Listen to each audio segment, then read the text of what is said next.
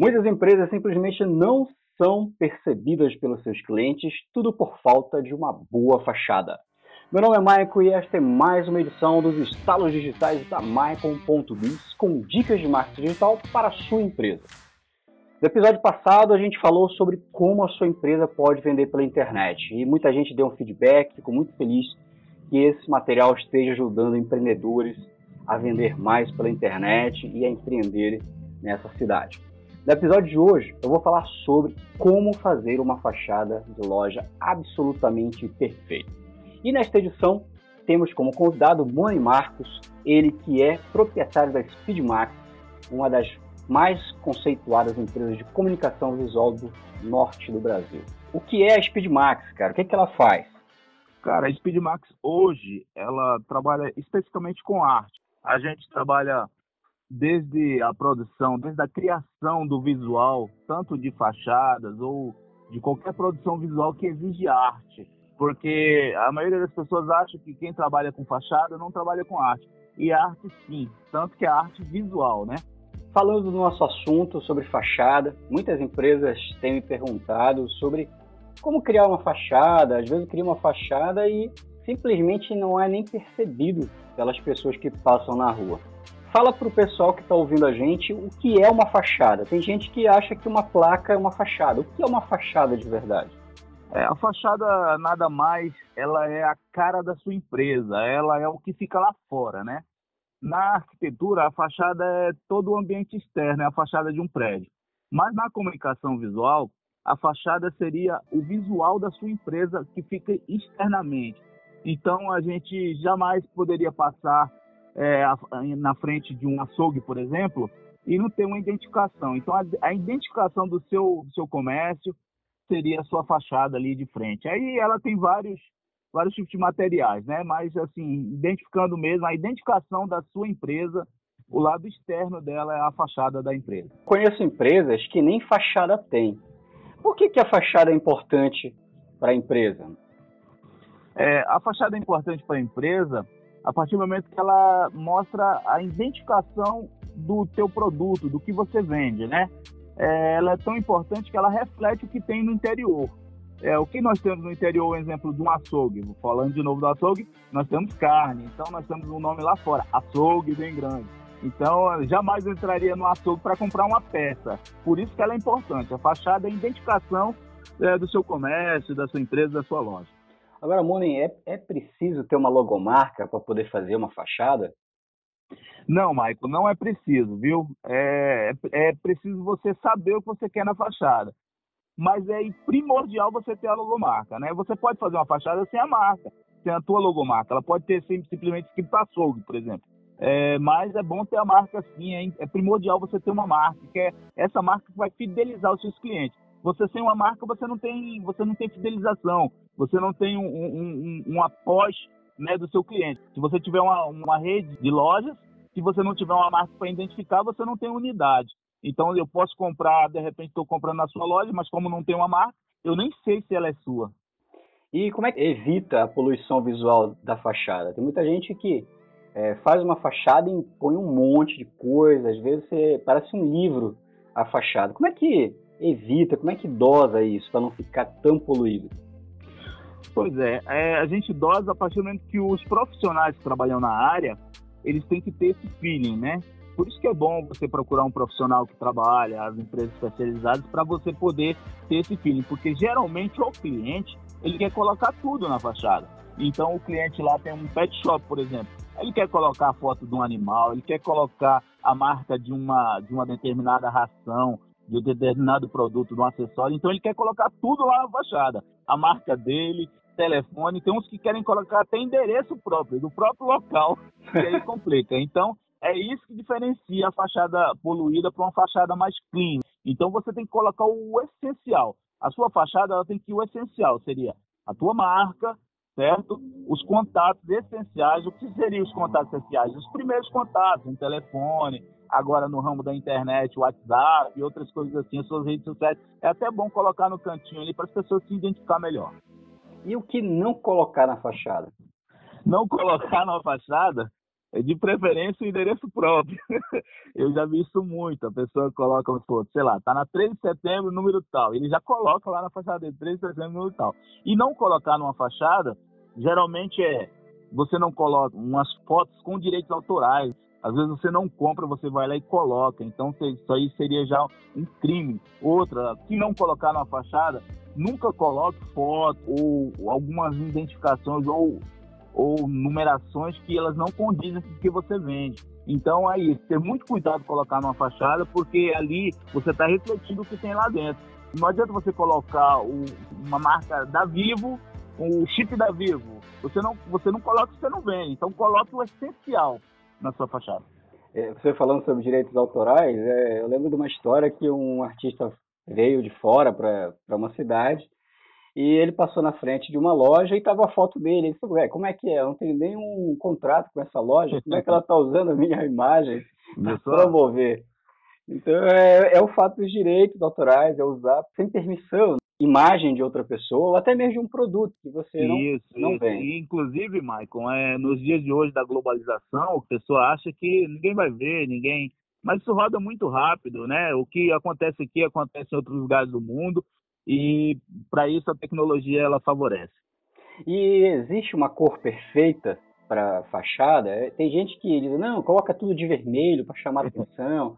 Outros dizem, não, tem que ser pastel. E existe uma, uma imagem, uma, uma cor perfeita para fachada? Existe o mito da cor perfeita, né? É um mito, porque as pessoas acham que cor perfeita é a cor que se destaca. Então, geralmente, eu vou te citar em umas três ou quatro. Seria o amarelo, o laranja, o vermelho. São, são uma das cores que todo mundo acha que tem que ter. Mas não é bem assim, não. Não é bem assim, não. Existe cor perfeita para fachada, não. A cor perfeita é a cor que te identifica. É, se, eu, se, eu, se a minha programação visual foi previamente feita por um profissional, por um designer, ou até minha fachada foi feita por um escritório de arquitetura, que é muito importante, viu, Mike? As pessoas elas não contratam arquitetos, às vezes, para fazer suas fachadas, e é importante. Ou, inclusive, hoje, as empresas de comunicação visuais, elas já têm parceiros arquitetos que atendem necessidade, porque isso é muito importante para o planejamento. Então, a cor perfeita é um mito. A cor perfeita é a cor que a sua empresa adotou. Se é azul, se é vermelho, se é amarelo, então é isso. E que material usar para fazer uma boa fachada, fazer uma fachada bonita? Isso, o material ele existe vários. A gente pode fazer uma fachada de madeira ou de alumínio. Então vai muito do que você do que você implementa, do qual é o seu comércio. Um exemplo, se eu tenho um, sei lá, um recanto, um recanto onde lá é meio rústico, então eu trabalho uma fachada com madeira.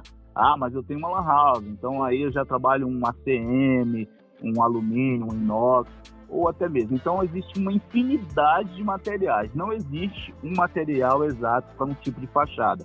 Tanto isso que é uma das, uma das nossas bandeiras que a gente levanta, que é, nós podemos fazer uma fachada diferenciada, como aquela que alguns tempos tivemos aqui num bar, que era um dragão, lembra? Que era, um, que era um, um, uma escultura, né? Que o dragão soltava fogo e coisas. Então, não existe um material propício. Existem materiais que são mais comuns, né? Então nós temos aí o ACM, que é uma fachada mais que tem uma duradade maior, que é um ACM que ele, que ele é de alumínio. Aí nós temos aí a, a, mais, a mais simples das fachadas, que seria uma fachada de lona, lona impressa, que ela tem a durabilidade menor. Então é isso. Então, assim, não existe um material somente um para um tipo de fachada ou para vários.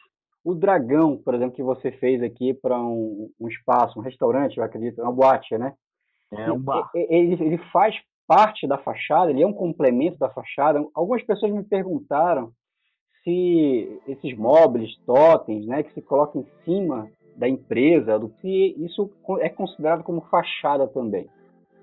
É, ele é considerado a partir do momento que ele faz parte do, do projeto. No caso do Dragão, nós tínhamos um, uma edificação que ela tinha um, como se fosse um castelo e ali tinha um dragão em cima, meio que olhando ali o castelo para o bar. Então o bar tinha esse tema, era um bar temático que tinha um tema onde tinha um dragão, e esse dragão foi feito em fibra de vidro. Então, ele, o material, a escultura, ou o totem que ele está na fachada, ele faz parte da fachada assim quando ele está junto com o conjunto da obra. Então, ele tem que estar ali junto, favorecendo a arquitetura.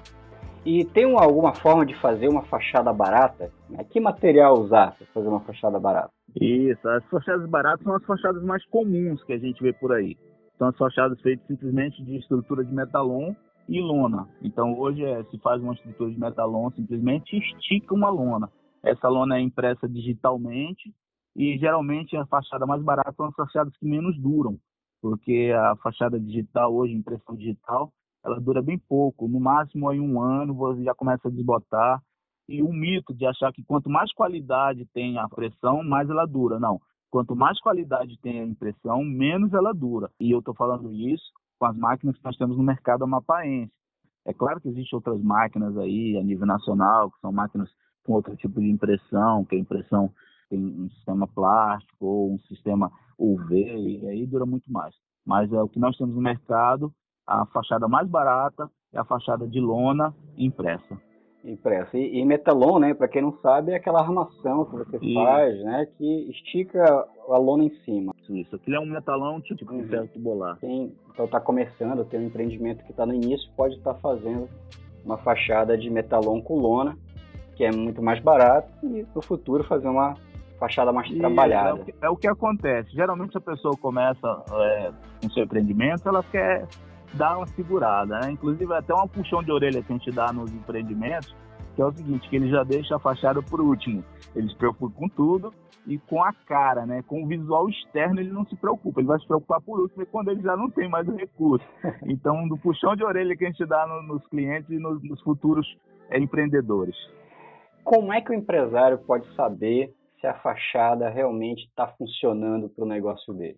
Para ele saber se a fachada dele funciona ou não, ele tem que fazer esse estudo prévio, contratar um profissional, um designer, contratar uma empresa de arquitetura para bolar todo aquele o cenário externo, é, até mesmo se for um trabalho diferenciado como esse do Dragão que te falei, contratar um artistas, uma empresa diferenciada, que é o caso da nossa. A gente trabalha muito com essa questão diferenciada, de sair do linear. Nós somos uma empresa não linear. Nós fazemos é, desde esculturas numa fachada, movimentos na fachada, é, iluminações diferenciadas na fachada.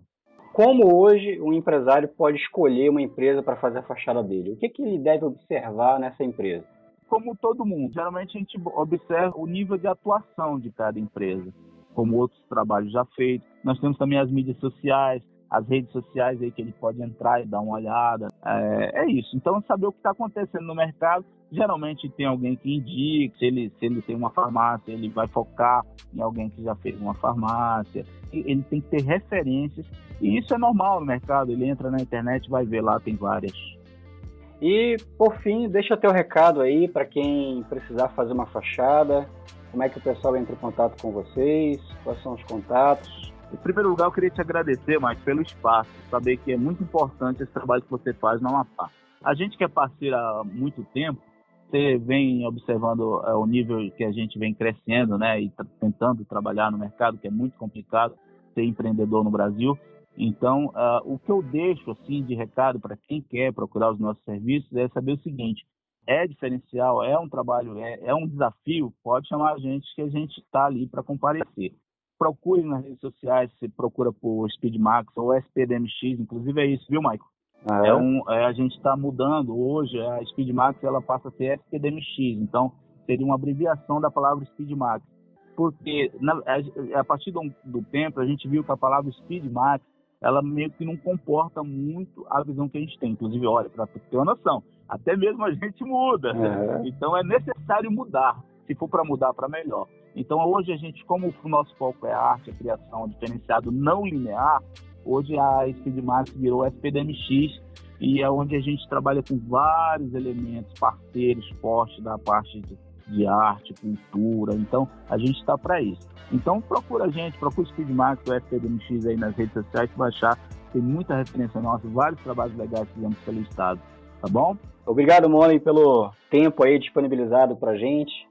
E te agradecer bastante aí e sucesso aí eu que agradeço. Na, na tua empresa.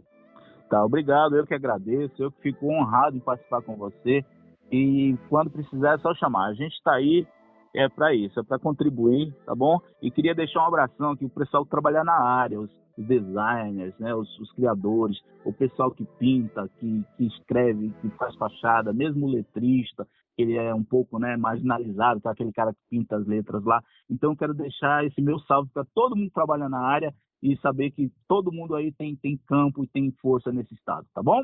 Abraço, Marco. Outro. Viu o Mone aí falando aí da mudança da marca dele.